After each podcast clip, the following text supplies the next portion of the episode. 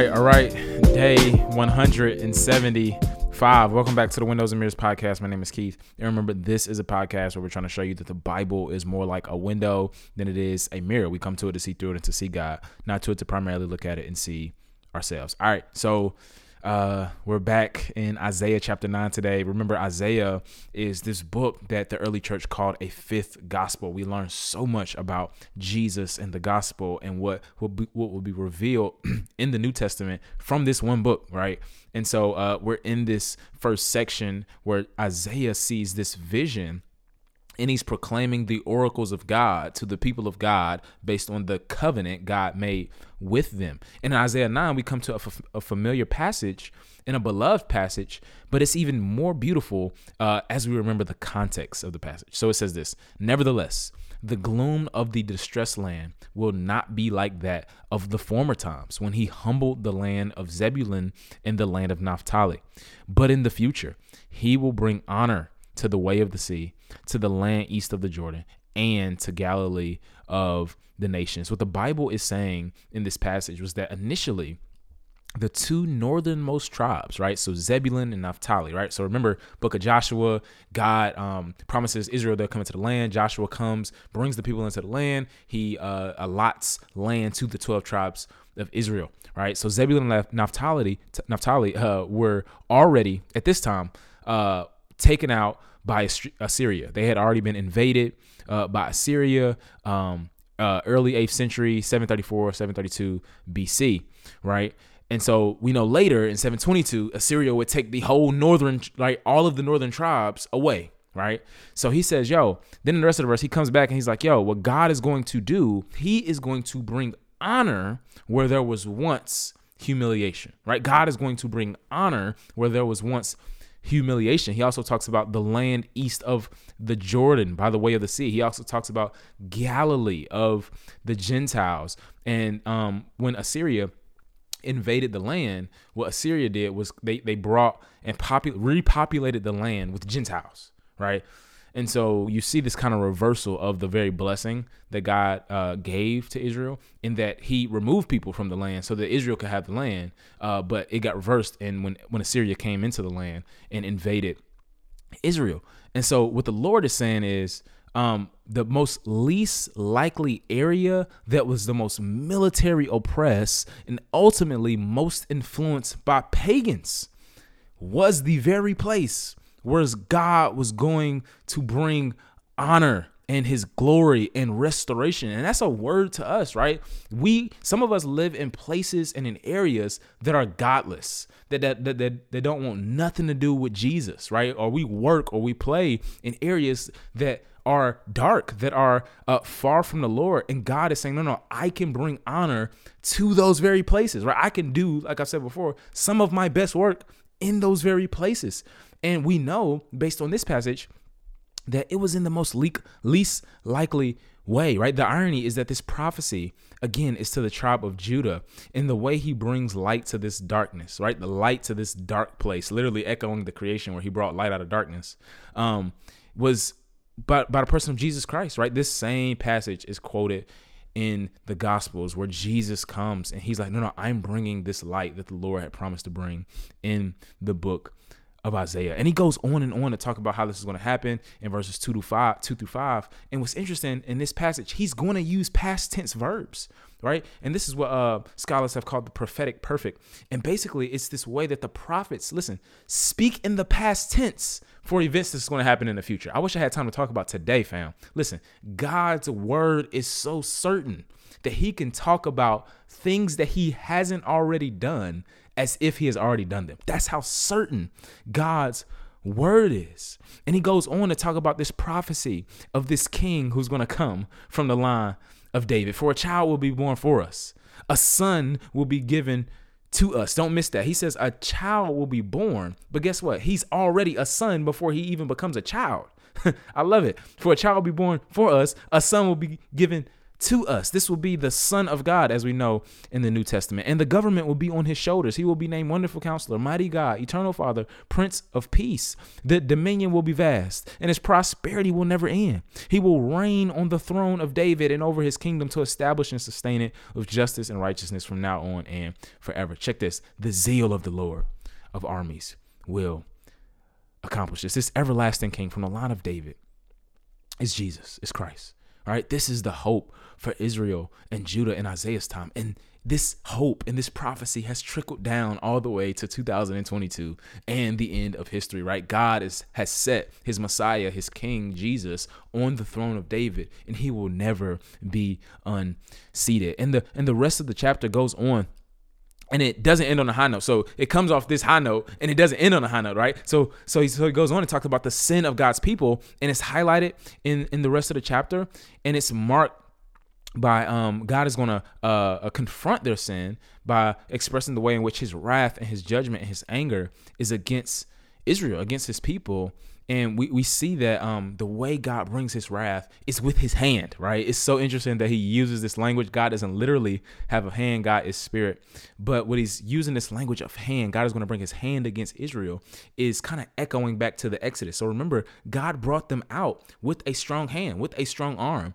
And now here, that very hand is not going to be against or for them in salvation, it'll be against them in judgment. Re- remember, God's wrath comes upon his people not because of lack of patience on his end but because of lack of repentance on ours right? We see this coming to fruition here in the text. He also talks about ephraim and manasseh right? Who were uh, sons of joseph right? These two brothers. We know the bible is this tale of brothers always fighting. Ephraim and, uh, ephraim and manasseh turned against each other. Um, and we see that the sin uh, between them is uh, causing uh, distance uh, between them as well. And so we see all these things coming to the floor. Uh, we have to remember that, you know, um, the prophets are going to weave, right, oracles of judgment and oracles of salvation, oracles of uh, humiliation and oracles of exaltation together, oracles of curses and oracles of blessing together, and they move in and out pretty quick. So you have to be attentive as you pay attention. In Isaiah 10, he comes and he's like, Yo, woe to Assyria. Here's the oracle of judgment.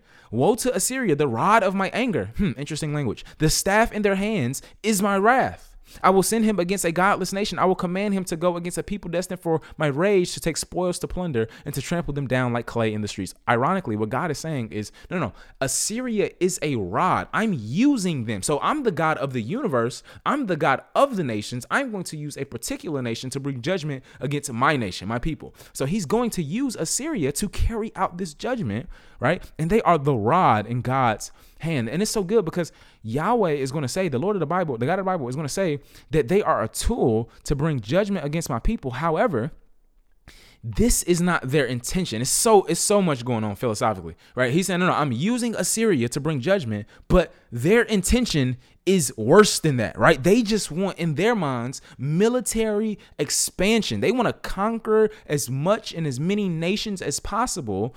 And they are basically ancient bullies, right? And so, what God is saying, no, no, my intentions will override human intentions. We've talked about that before for my purposes and for my glory.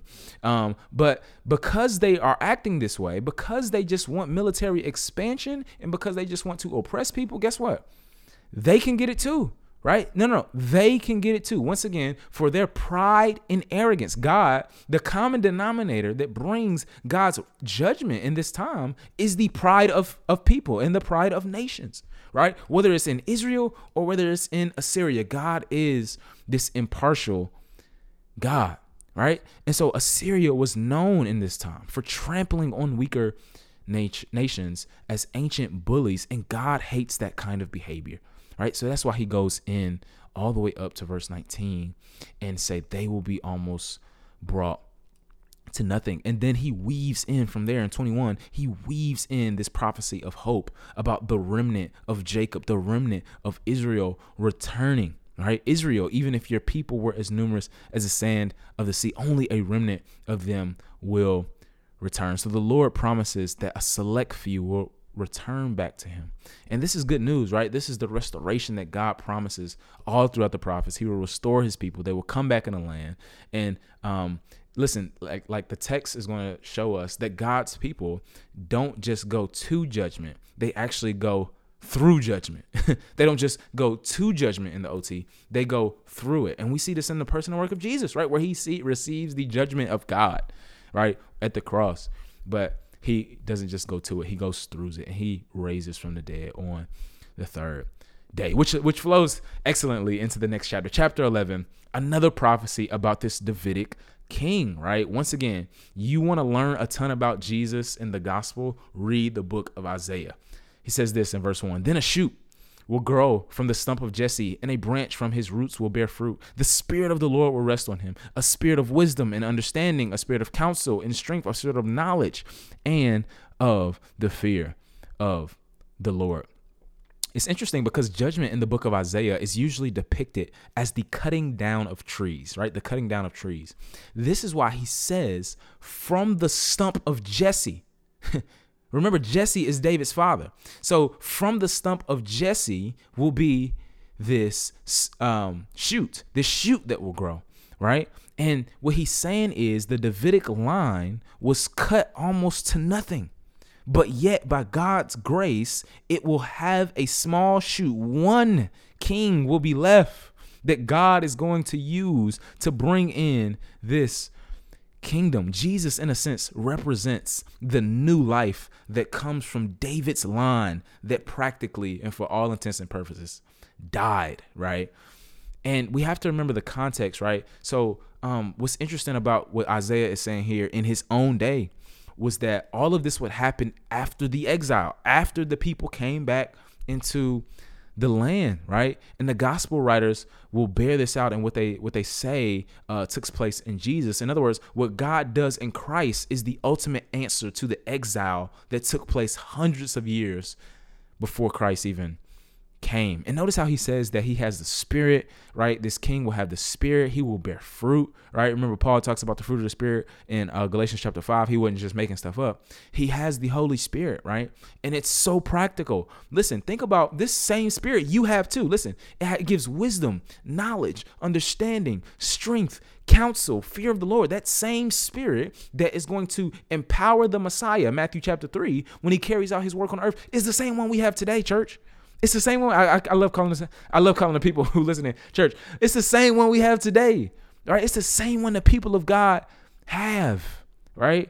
And he goes on to say that he will carry out justice and righteousness uh, for those who are oppressed.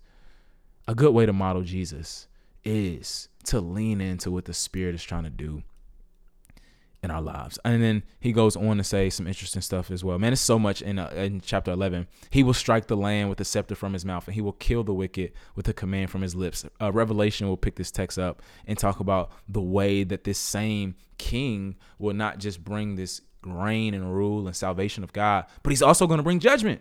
this is why Paul is always like, yo, no, no, Jesus Christ, the one who's going to judge the living and the dead. He's also, Jesus is not just coming to save folk. Jesus is also coming to judge folk, right? Like those things have to be held in tension. God's prophecies in the Old Testament, especially in the book Isaiah, were about judgment and salvation, right? And what Christ and what God is calling for us to believe and do is no, no, to humble ourselves before Him, submit to Him, so we can be the right on the right side of what Christ brings when he comes back. And here in the context, he's talking about Assyria and God's judgment of Assyria, in other words, was meant to point to this end time judgment, right? It's it's talking about the time now, but it goes so much further uh, than that day as well. So he's like, no, no, no oppressive regime or scheme or people group are getting away with uh, the oppression of other human beings. And so the Lord is super clear here about that. And he goes on from there to talk about restoration and how this king is going to bring this restoration, how God's creatures will not be at hostility with, the, with each other, uh, verses 6 through 9 of chapter 11 anymore. And it will be like this new garden of Eden, right? And he talks about how, um, you know, he will be a banner for the peoples and the Gentiles, the nations will hope in him. And what he's saying is this future king, who we know is King Jesus, won't just reign in Israel, but throughout the whole world, right? Um, he will be this new king over a new creation. Isaiah 12 comes, and Isaiah 12 basically shows us that salvation always rejo- uh, results in singing, right? When this beautiful picture of salvation, when God's victory takes place, this is going to result in worship for God's people, right? And if you're listening to this podcast and you've placed faith in Jesus Christ and you've already experienced this in some sense, you have experienced the inward drawing and effectual calling of the spirit anointed, justice serving, in time Christ, the end time Messiah from the line of David that saves and will judge the world. How amazing is that? Listen, God has fulfilled these promises and prophecies from thousands of years ago to you and I. And these truths, listen, these truths ought to lead us to trust him and to worship him forever. Let's pray. Father, we ask for your grace. We pray that we will worship you because of what you're doing. We pray that we will worship you because of the way you fulfilled your word perfectly to a T. And Lord, we thank you that the story of the gospel, the message of the scriptures, uh, the history of redemption is something that none of us could have ever drawn up. And it's something that that uh that, that is better than we could have ever imagined. We praise you for it today. It's in Jesus Christ's name we pray. Amen.